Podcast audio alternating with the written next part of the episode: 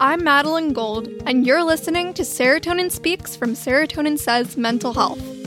This is part two of our free serotonin bonus holiday memories podcast.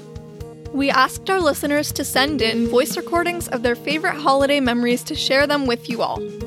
We are so grateful to have gotten so many incredible submissions and can't wait to share this part two with you. So, without further ado, let's begin. Our first memory comes from Greg from Palo Alto, California. Um, so when when uh, when both my uh, when my dad was alive, we used to always um, we used to always do uh, Christmas at my parents' house, uh, and so even when um, even when the when we had small kids or before we had kids, and certainly as I was growing up, we'd always do and we'd always take a particular photo every year uh, sitting on this really uh, ugly couch that was in our our family our living room. And like literally that was the only time every year we'd ever use that couch. So we'd sit down on it and there's this, this giant cloud of dust that would come off of it because nobody had sat on the couch. And so we'd all start sneezing.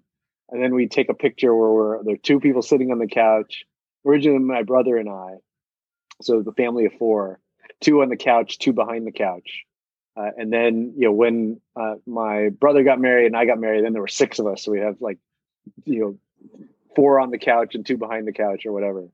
But we'd always take that same picture every year. And so I have like 25 versions of that same picture of us sitting on the couch, uh, which is a really, really, a really ugly couch. It was the worst couch ever, but uh, that was always, that was our holiday tradition. Thanks for that hilarious and vivid holiday memory. I might just have to start a tradition like that in my own family. Up next, we have Jenny from Potomac, Maryland. My favorite holiday memory is when, uh, for my grandma's birthday, which was December 20th, um, we went to New York because it's her favorite state. And I went for my first time and I got to see the Statue of Liberty, which was really fun. And I stayed in a very nice hotel room with my mom and my sister and my grandparents. And um, we also just like went to the American Girl store, the Lego store, and I bought like a little cup worth of Legos. And when we got back to the hotel room, I remember dumping them out on the floor and it just made a complete mess, but I had so much fun with it.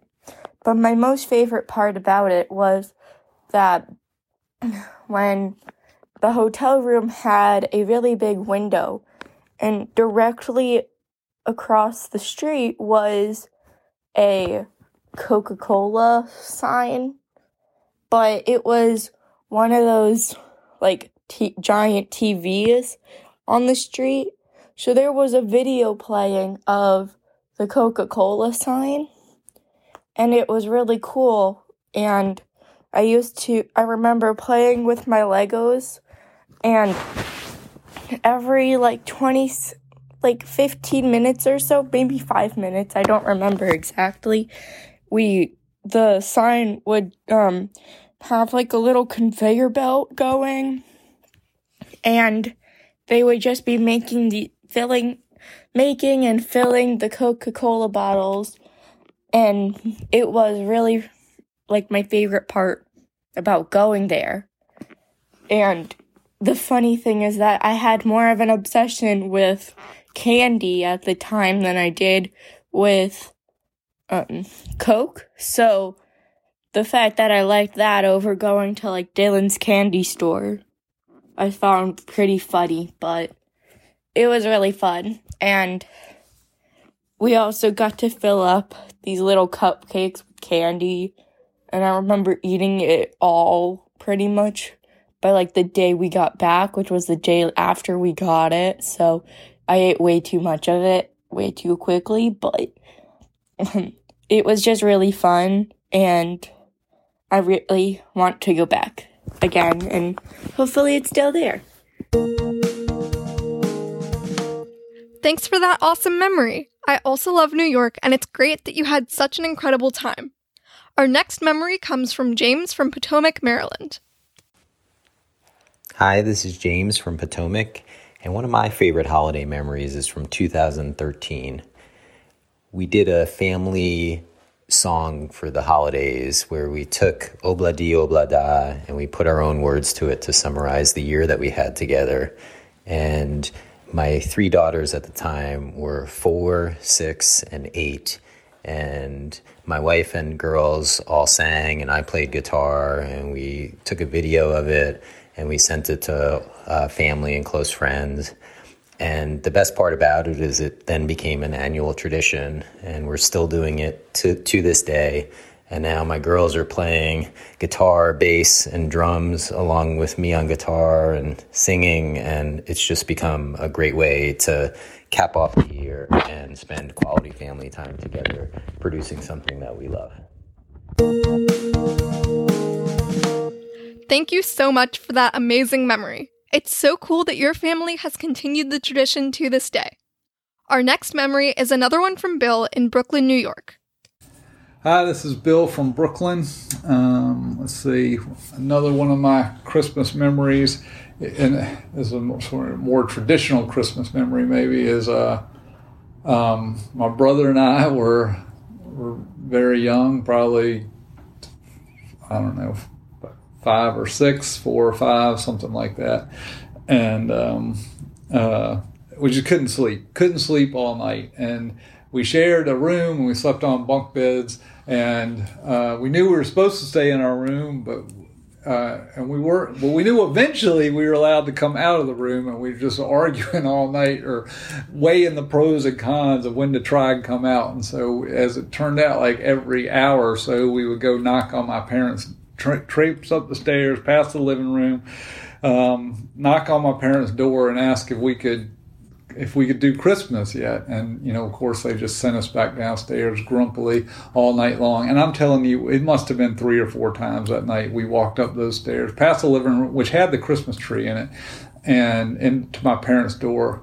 And we got sent back every time. And uh, finally, we come up and we knock on the door, and they say, okay and we come out and you know the tree has got all the presents and stuff under it which it didn't have before including a bicycle i think. And, and uh, i mean not to get all corny but that to me is a bit of a Christmas miracle because I'm telling you, we walked past that thing four or five times that night and there wasn't anything there. So I don't know when my parents like snuck out and put all that stuff under the tree. I mean, I'm assuming it was my parents who put all that stuff under the tree. Um, anyway, uh, all right, that's that's a memory. Thank you for such an awesome memory. My sister and I have definitely done similar things when we celebrate the holidays with our family. Our next memory comes from Bess in Potomac, Maryland. Hi, this is Bess. I'm from Potomac, Maryland. One Christmas when my three daughters were super teeny, my husband and I got them little Christmas pajamas. And we wanted to take a picture of them because they looked so cute but they were like bouncing off the walls and being hyper and couldn't get them to just pose for a simple picture. And then um, we gave them, you know, those little Babybel uh, mini cheeses. We gave them to them and they opened them up and all of a sudden they were settled down and then we finally got a picture and it was like the miracle of baby cheeses.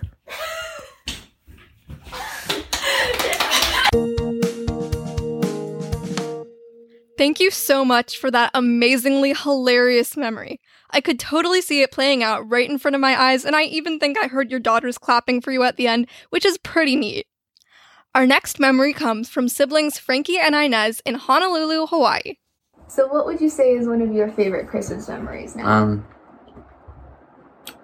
so we went. We were in Northern California, uh, cross country skiing on Mount Shasta, Mm-hmm. And I remember we were going downhill to get back to the lodge, and you just like forgot to stop on the way down and just ended up flying down, like just curled up into a little ball. and then at the end you just Which ran into actually, a tree. which apparently makes you go faster. It does not in fact slow you down. It just makes you more aerodynamics. I was just picking up speed, hurtling down the cliff. Hey, at least so- you had more um more cushioning for your head and spine. And then you almost ran into the tree at the bottom. I did. That did happen. I still have a couple pictures. Well, I have a video of that happening, like of Yeah, that- myself just like holding my phone as I'm going down the hill. And I also have a couple pictures of you because when we went skiing, you would just like go and then just go straight into the snowbanks on the side and just crash into them like head first. So I have like five pictures of you in like various like That locations was along the that was not a good idea. It was very cold. It was But your very skis cold. are like all sticking out weird, like your legs and your arms. You're like, you look like one of those like crash dummies. But yeah, you almost running into a tree was strangely probably a, a highlight of that winter. Yeah, why is that the thing that makes you happiest? uh, anything else? Hmm. Oh, I guess it's my turn now. Um, I would say that it doesn't really matter for me where I spend Christmas as long as it's with like people that I care about. So usually we do go to like uh, California and visit family around there, and that's always nice because we get to see them. I like being cold places because it doesn't get cold here. We don't really have seasons. So it's nice to be able to like actually wear cold clothes. I guess it's sort of yeah, it's sort of special, even if there's no snow at all. we get to wear more than one layer and exactly. not be baked in the Yeah, sun. exactly. Even if it's like not even snowy and it's like totally gross and slushy, it's still nice and cold, so we get to cozy up and stay inside with actually an excuse. hmm Uh, but yeah, I I really, it's a happy Christmas for me if I get to spend it with like people that I care about. So this year I'm excited.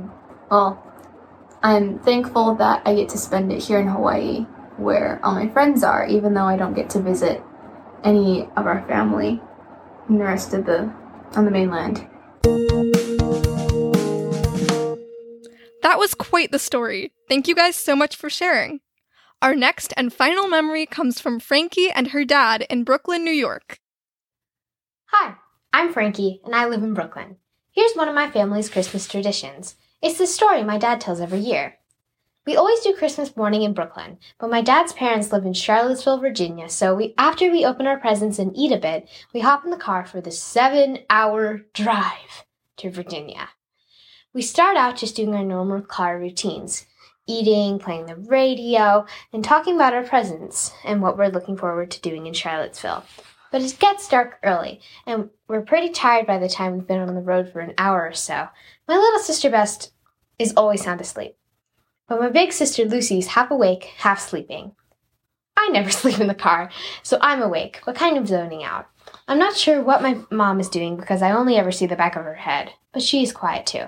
What I'm saying is, not a creature is stirring, not even a mouse. On it goes like this through most of New Jersey. But then, about three hours into the drive, a few miles before I 95 crosses the Susquehanna River, my dad wakes everyone up, except for me. Like I said, I don't sleep in the car, and says, Have I ever told you about the time?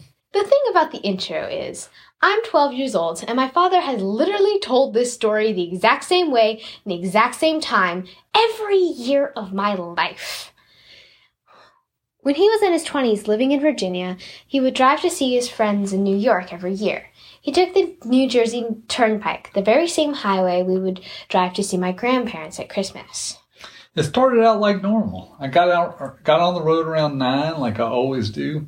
The thing is, there was a storm blowing in on the East Coast. It wasn't really rainy, but it was windy. I mean, really windy. And every time a gust of wind would hit the car, I would have to struggle to keep the car on the road.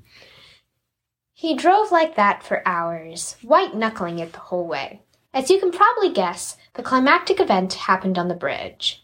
By the time he was approaching, it was he was pretty frazzled, but it, it was about to get worse. Coming down the hill towards the bridge, there was a sign. It's still there. Caution: bridge is subject to crosswinds. And I thought, oh Lord. And the sign wasn't kidding. The second he hit the bridge, boom! a big gust of wind hit the car. And my hood popped up. On most cars, the hood popping up would have meant that the driver couldn't see.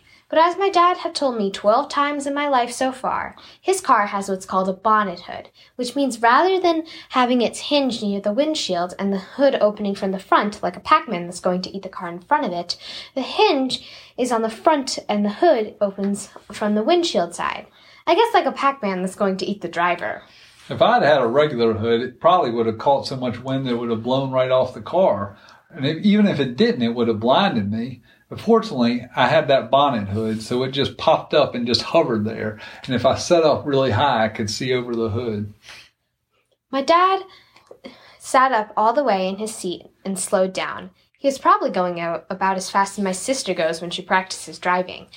And just for clarification about her average speed, joggers and the occasional brisk walker have been known to pass her. But driving like at this rate and sitting up in this awkward position, he was able to make it across the bridge. And then what happened? I finally got to the other side and I pulled over, got out of the car, pushed the hood back down, got back in the car, and drove the rest of the way to New York. There you have it. My Christmas memory. I admit the ending kind of fizzles. I have no idea why it sticks with me so much. But it's not my dad's best story. It's not even his best car story. That would be the one about the bat flying in the window, which he tells when we drive across the border between Virginia and North Carolina. But it's a good enough story, and I guess there's something to the regularity of it. Hearing every year in the same place at the same time, as I'm spacing out with visions of, well, you know, dancing in my head. Thank you, Frankie, for sharing such a hilarious and wholesome holiday memory. And with that final holiday memory, we're going to close out our free serotonin bonus episode of Serotonin Speaks. We hope that you enjoyed this special edition of our podcast, and thank you again so, so much to everyone who contributed memories for both part one and part two. If you haven't already, go give part one of this special episode a listen. This episode was produced and edited by me, Madeline Gold. You're listening to Serotonin Speaks from Serotonin Says Mental Health. See you next time for a new episode.